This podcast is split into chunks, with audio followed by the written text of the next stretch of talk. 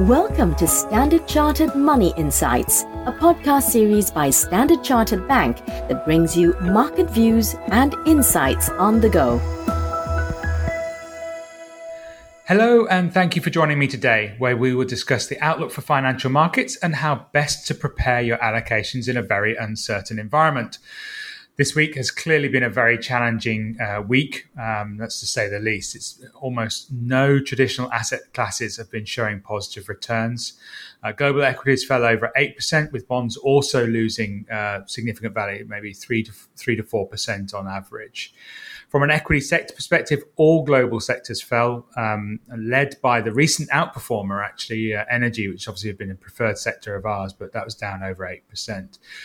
Clearly, the hawkish stance of uh, global central banks against increasing signs that the global economy is starting to weaken is spooking investors and increasing concerns that a soft landing is just a Fed pipe dream. With me today to talk about recent developments and what it means for you as an investor is Abhilash Narayan, who leads our bond analysis within the CIO office.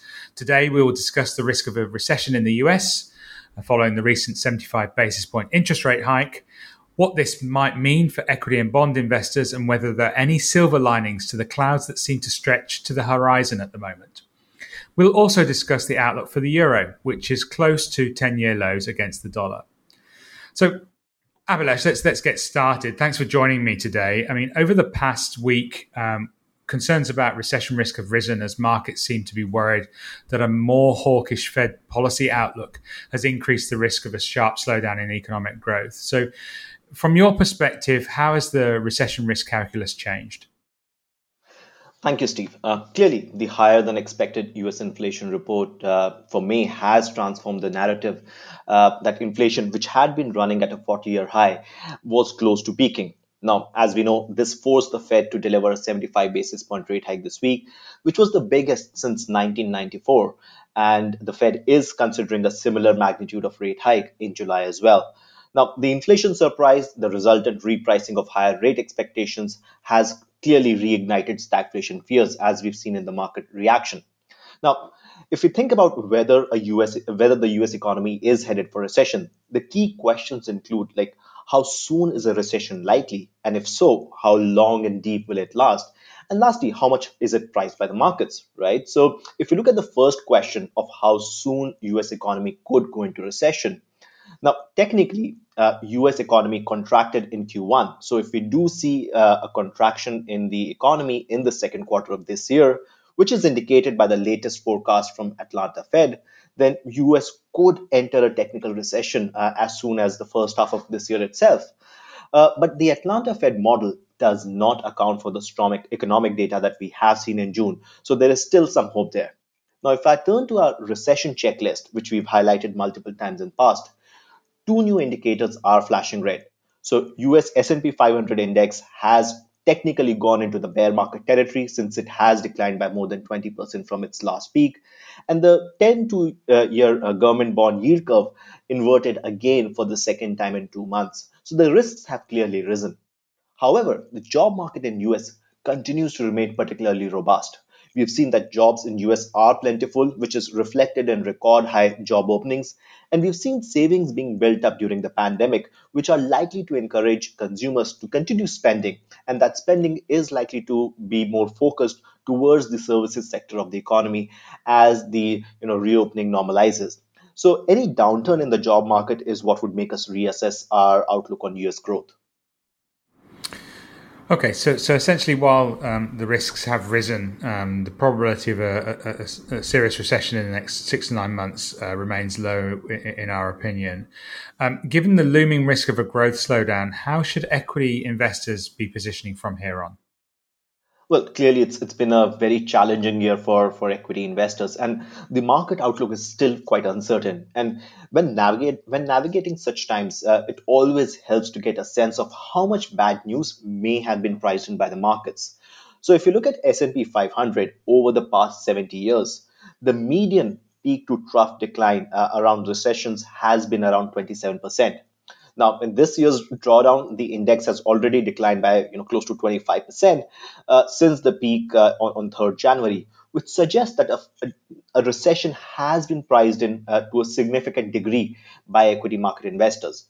But one thing we have to be cautious of is that there's a fairly high degree of dispersion in the data, as markets have declined close to 50% on two occasions in past as well, around two recessions. So clearly, the uncertainty remains high for US equities. Now, where we see a better opportunity is Asia Japan, which is trading at 17% discount to global equities when looking at the 12 month forward PE ratio. Uh, from a fundamental perspective, policy divergence between US and China has never been more prominent in recent past. Uh, and China is important because it makes 40% of Asia Japan equities. Now, as we've discussed, depending on future inflation prints, there is a risk that the Fed may tighten more than what is expected. But on the other hand, if you think about China, the policy is uh, on an easing track. So Chinese macro data, uh, including this week's retail sales number, continues to be weak, but government has maintained its ambitious uh, stance of uh, a GDP growth of 5.5%. Now, when we combine that with the you know rising uh, credit impulse and the fact that there is further fiscal stimulus which is expected, uh, regulatory tightening has started to subside. The overall backdrop for Chinese and Asia Japan equities is starting to look uh, more attractive on a relative basis. And this is also reflected in the divergence in fund flows. So for June 2022, the Hong Kong market's daily volume has been 20% higher than it has been in the past two months. And if you look at the volumes, it's been higher on positive days and low on pullback days, which is a positive indicator since it indicates lack of selling on, on weaker days. So Asia Japan is our preferred markets within equities at the moment. Okay, so I guess another key development um, this week has been the, the, the move higher in the U.S. government bond yield, which is it's actually been quite a sharp move. So the ten-year yield broke through the key resistance we've been flagging for some time, actually. So just over three and a quarter percent. Um, we've been talking about um, income investing as being a, an attractive opportunity. You just outlined, obviously, the Asia opportunity that we think there for outperformance and potentially strong returns going forward. Um, but what do you think about the recent rise in yields when it comes to looking at corporate bonds? Well, if we if we take a step back, uh, corporate bond yields have risen anywhere between 2.5 to 4 percent across various markets since start of the year. As a result, the current yields are now, you know, far cry from the low yield environment that has plagued bond investors for the better part of the decade.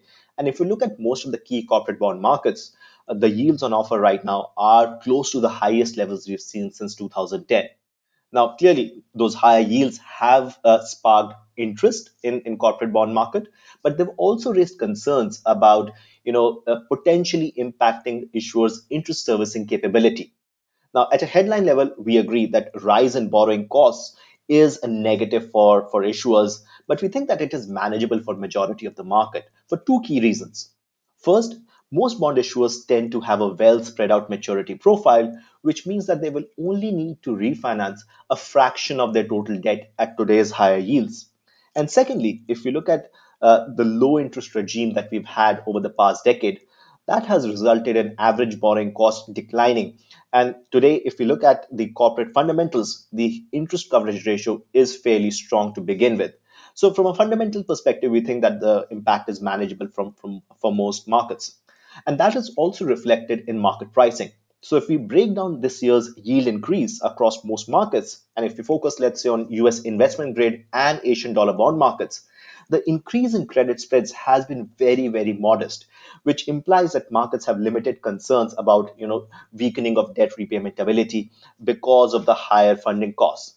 Now, credit spreads have increased to a greater extent for developed market high yield bonds and emerging market dollar government bonds, which is not surprising given the lower average credit quality of these segments. But if you look at it from a risk reward perspective, we think that markets have priced in a fair degree of bad news, and the current yields do offer an attractive level for adding exposure to corporate bonds, especially uh, as you mentioned, when viewed through the, through the lens of an income oriented investor.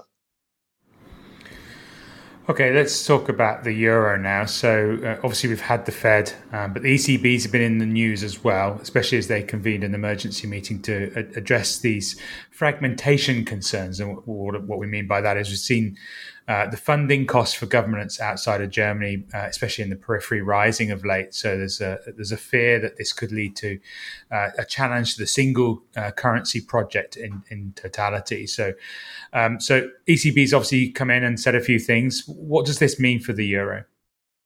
Well, thanks, Steve. And, and like you pointed out uh, at the beginning of the podcast, we did see euro touch uh, a 10 year low uh, because of the concerns that you mentioned. But in addition to the, the increase in yield differential between peripheral and core European bond yields, the other factor that did drive uh, euro weaker was the latest hawkish turn by the Fed, which did push yield differentials in, in favor of the US, US uh, dollar.